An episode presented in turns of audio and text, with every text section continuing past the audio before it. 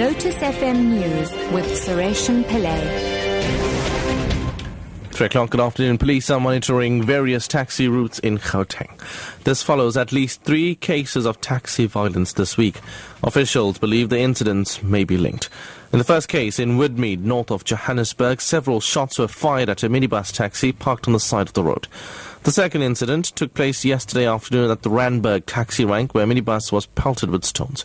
The police's Lungelo Dlamini says this morning a taxi queue marshal was attacked in Olifantsfontein.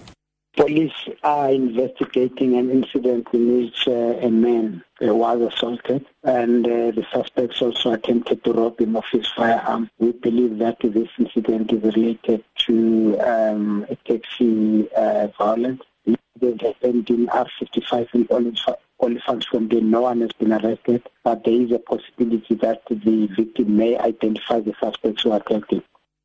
Deputy President Cyril Ramaphosa is engaging Chinese authorities to secure the release of five South Africans.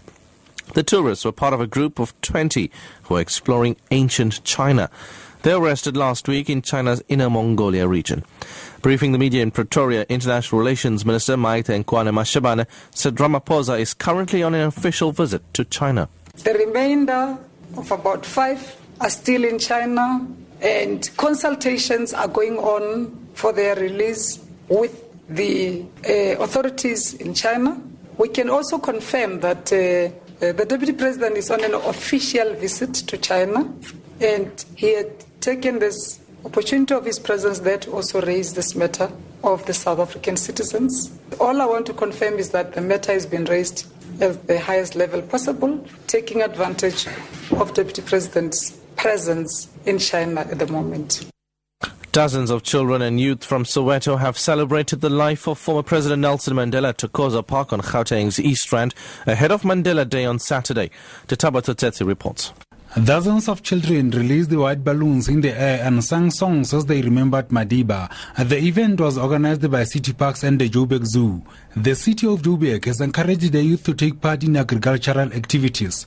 They say more people should have food gardens in their homes. Officials have also encouraged young people to plant more trees and to refrain from littering. Thokoza Park has been chosen for the event because Mandela planted a tree here to celebrate his 90th birthday.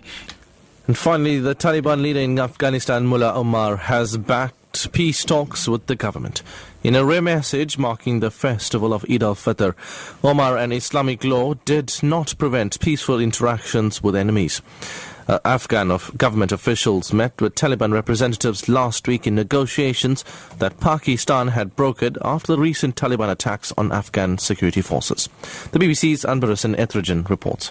Though Mullah Omar did not specifically mention last week's first face-to-face official meeting with the Afghan government brokered by Pakistan, these are his first comments on the peace process. He described them as a way of ending an occupation by foreign forces. Further peace talks are expected to be held after the Muslim holy month of Ramadan. Mr. Omar's message is also seen as an attempt to rally Taliban fighters, some of whom have defected to the Islamic State group.